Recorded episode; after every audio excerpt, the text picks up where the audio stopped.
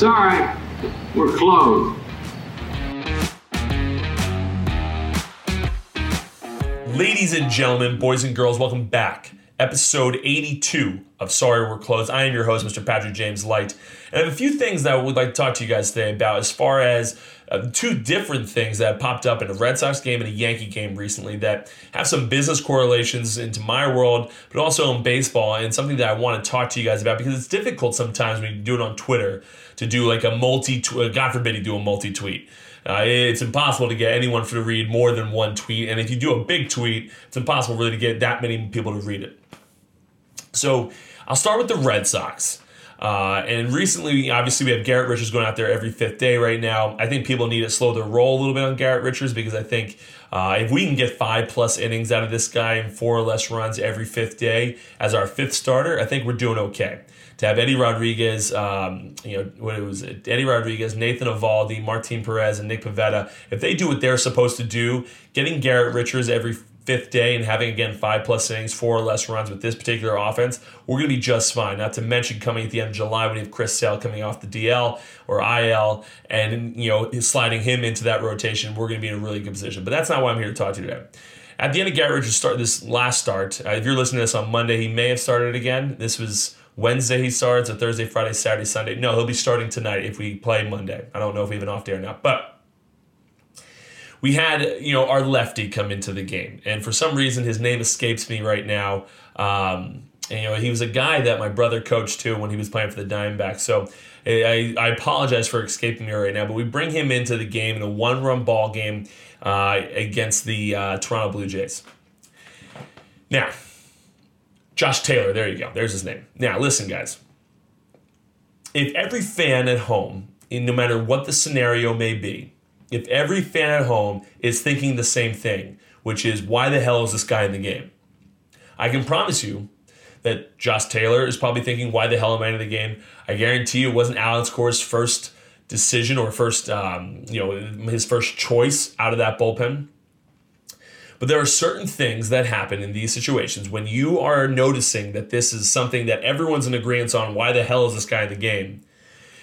You have to understand that more than likely, Alex Cora has additional information than you have at your own fingertips. Now, again, I'll translate this a little bit into the business world in the sense that me and my partners make moves constantly that baffles our employees.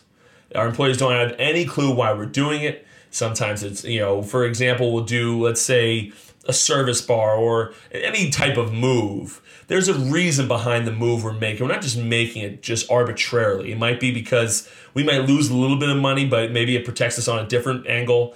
Uh, I might I might be protecting us from certain lawsuits. There are certain decisions that they're just not privy to all the information that I'm privy to or my partners are in order to make the, the, the best decision. Maybe, and if they had, they'd probably come to the same conclusion that we had. Now, similarly here, Alex Cora, I can almost promise you, has more information than we do going into that appearance for Josh Taylor. Whether it was uh, people maybe don't not feeling as well, you see a lot of people getting COVID shots right now, uh, not just in Boston but in every organization. Whether or not they might not be feeling well, I just came off my second vaccination. I just told you guys that uh, last week. You know, I didn't feel so great. I could see maybe giving some guys a rest. We've also gone off to a tremendous start here in Boston. We're coming back down to a little bit of reality now after like a nine game winning streak. But I can promise you, Alex Cora doesn't want Josh Taylor necessarily, especially with the route he's going right now, to be in the game in a position where a one run ball game, specifically with how much he's struggling. Not because he doesn't have faith in him, which he probably doesn't, but also because you want to get Josh Taylor right. You want to get him in, into a groove before you throw him into super meaningful situations. There were other reasons, other factors here at play that we did not know about, that we were not privy to that may have led us to the same decision, but we didn't know. I can promise you, and you guys know this, you're not dumb fans, particularly in Boston, Boston and New York, um, even Los Angeles, Chicago. They have fans that are truly, truly into the game of baseball and the intricacies of baseball, not just on the field, but off the field and press conferences and things like that. We're never going to hear all of the information. And it might not because Alex doesn't want the, the fans to know, but he might not want the other team to know. There are certain things they might, don't know, maybe let's say Matty Barnes or I know Sawamura pitched last night, but let's say, for example, those two were not going to play, not going to pitch last night, but they're not going to let the other team know that. They want them to still have to prepare for them and still have to, to worry about them in the back of the bullpen and then make an, a quick decision, you know, a snap of a finger decision when they see, oh shit, he's not coming into the game. You know, we prepared for that. We prepared you know, for an hour for Matt Barnes' curveball and what we're supposed to throw to him or what's how we're supposed to see the baseball and pitch and all that stuff. And I wasn't prepared for Josh Taylor. But maybe Matty Barnes wasn't even even a possibility that night, or Sawamura or Ottavino. Maybe none of them were possibilities that night because of recent pitches, maybe not feeling so well from COVID shots, maybe or maybe anything. But we don't know that as the fans, and it's mainly to keep that information out of the other team's hands. If they don't have to worry about Matt Barnes that night or Sawamura or Ottavino, you know, now all of a sudden, okay, maybe they do prepare a little bit for Josh Taylor. And we definitely, with Josh Taylor, the way he's been pitching recently, or any of the the bullpen guys that may not be those those front of the line guys that are studs, we don't want to have them to prepare for these guys any more than they already would. We want them to go, the Josh Taylor to go into this with as much of an advantage as he can. And it didn't work out for us. We ended up giving a couple runs, but there I'm telling you, there are situations here that where all of a sudden I, I was I was in the big leagues for 20 minutes, it felt like. And there were situations after situations that come up that people I knew would be second guessing our manager, whether it be John Farrell or Paul, Paul Molitor over in, in Minnesota. And it was just because they couldn't do this or they couldn't do that. It wasn't because they didn't want to. They sure as hell, you know, in situations probably when I was struggling, they probably didn't want me to go out there. But we already thrown Kintzler, who was our closer in Minnesota, you know, four days in a row, five days in a row. And so they had to throw me out there. It was the only guy they had available at the time. And people would say, why the hell isn't Kintzler in the game? Or so on and so forth. So you guys got to realize that you know, you as far as fans and the media, we get about thirty percent of the information that's available to these these these managers and the information that they're receiving. You don't definitely don't get probably anywhere near 50-50, even hundred percent. So you got to realize that when you're looking at certain moves. Alex Cora is a very smart manager. He has taken this team from one of the worst teams in baseball last year and off to a phenomenal start this year. Team is playing well. They're excited. The buzz is back in the air in Boston. You know, we're doing some really good things. I promise you, he didn't want Josh Taylor in that situation. He had to put Josh Taylor in that situation for whatever the reason may have been. So keep that in mind. Lesson number two here is in New York. We had Gleyber Torres hit a ground ball back to the pitcher. It's kind of between the pitcher and the catcher. The catcher fields it, throws it to first. Gleyber's out. Gleyber didn't really run that hard towards first base. He kind of jogged it out. Now, I can promise you that I am never the guy that's like, oh, you know, hard 90s. Make sure you're running the ball out, sprinting the ball down the down the first baseline all the time. Now, would Derek Jeter probably ran the ball out and sprinted? Probably. You know, where a lot of the some of the greats have done so, yeah, probably. But Gleyber's not that guy. I'm not going to change Gleyber just because you know Derek Jeter used to do it. Gleyber Torres is still a very good player. But this goes back to what you can and cannot do when you're winning versus when you're losing. The business similar similar situation here, as far as you start you know comparing it to business is in in in all of business for example green rock my, the bar i had we did a great job making money doing all this stuff boom, pandemic hits. Now, do I have any control over the pandemic? No.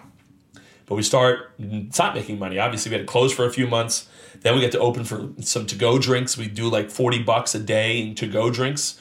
You know, we very small, small amounts start losing money. Start losing money. Not lose. Well, yeah, we are losing money at this point because we still got to pay rent, still got to pay insurance, all that jazz, right? So now, even though the partners trust me, they believe in me. They didn't cause me any problems the first six months of us operating as me as the operating partner. Now I start getting questions. I start hearing from partners I didn't always hear from. And they know it's not my fault, but they start questioning. And they all, we talk about it in business all the time. You know, you don't. No one has any questions until you start losing money, or you, when you stop making money. You know, when everyone's getting those checks at the end of the month for profits, no one cares about it no, no one thinks to second guess things. And then once you once you stop, when those checks stop coming, next thing you know, we're diving into profit loss statements. We're diving into balance sheets. We're diving into di- different sections into these balance sheets and profit loss statements. Diving into payroll, so on and so forth. Similarly, here in New York with Gleyber Torres, if the Yankees were in first place of the division, and it's just kind of if they just switched roles with the Boston Red Sox, had a, had a good solid hold, couple game lead on the division right now, playing good baseball. You know, we we, we took it to uh, Toronto the first game, ended up losing the second game, but that's a good team division. We took it to the Rays, took it to the Orioles. You know, we're playing good teams. We split with the White Sox playing, you know, we're not just we're not just a run of the mill team now. We've proven that we compete against some of the best teams in baseball, at least in the American League. So it's a different story then. This almost goes unnoticed.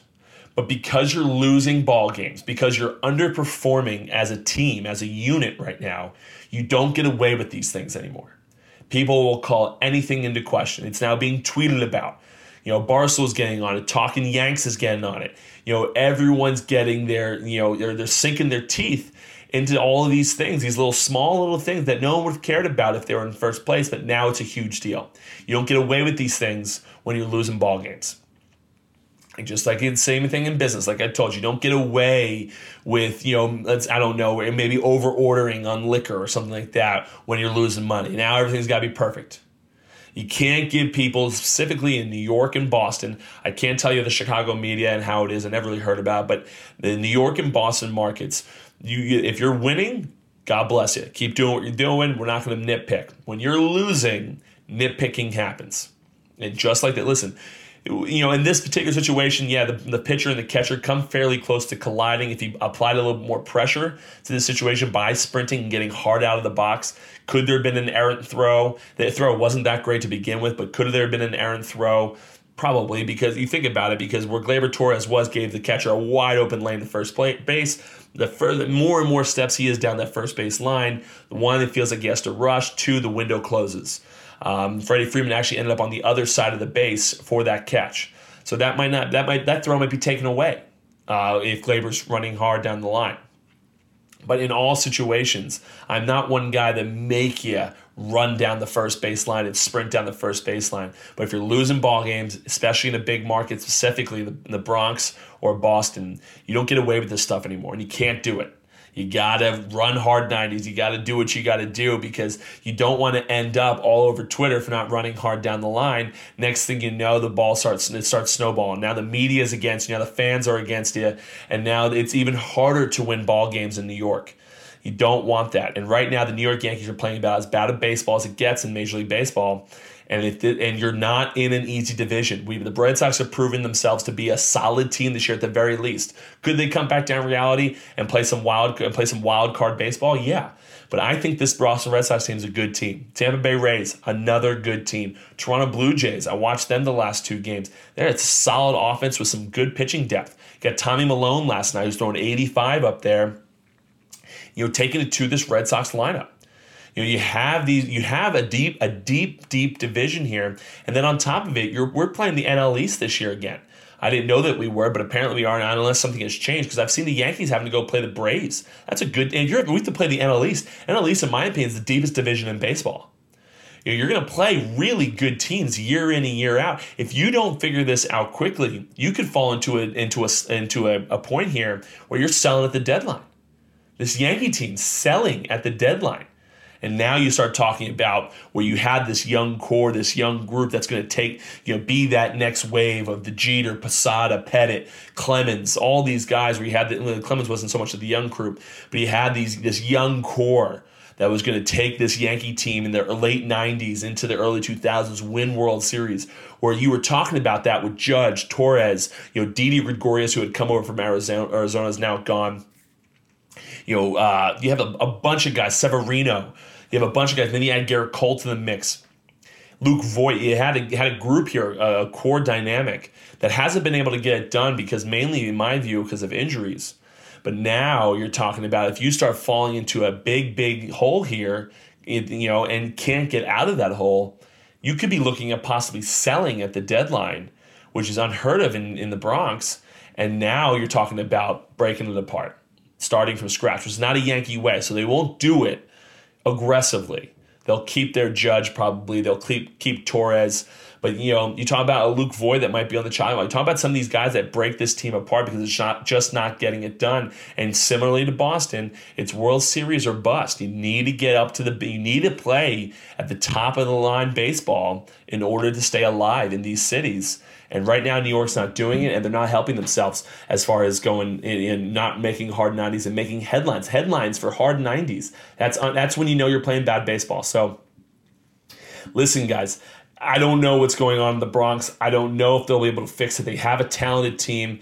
They don't have as talented of a, as a rotation, which is going to hurt them long run here. They need Severino. They need some guys to make some jumps here because Gerrit Cole can't do everything by himself. Similarly to what we looked at in Queens, as far as having Jacob DeGrom doing everything himself, it just doesn't work. And that Queens team is struggling too, although I think they're in first place. They've been outscored this year, and that lineup needs to take it to the next level as well. We can dive into the Mets another time.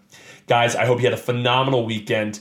I love doing these similarities, compare compare and contrast between the baseball world and the and the business world, specifically uh, the, in these two markets with Bro- the Bronx and, and Boston two solid teams I think will be fighting to the end. And I really hope this Yankee team turns it around. I, it's much as fun as it is to, to wear and tear and beat them up on, on, on Twitter.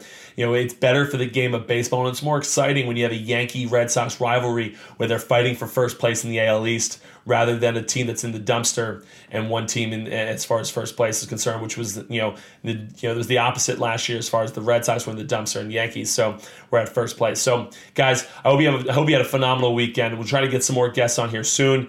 Um, and again, I will uh, I will see you guys Thursday. Until next time, guys, I'll see you at the bar. Thank you so much for listening to the Sorry We're Closed podcast. Go subscribe to our email chain over at thepatlight.com and follow us on all social media. Until next time, guys, I'll see you at the bar.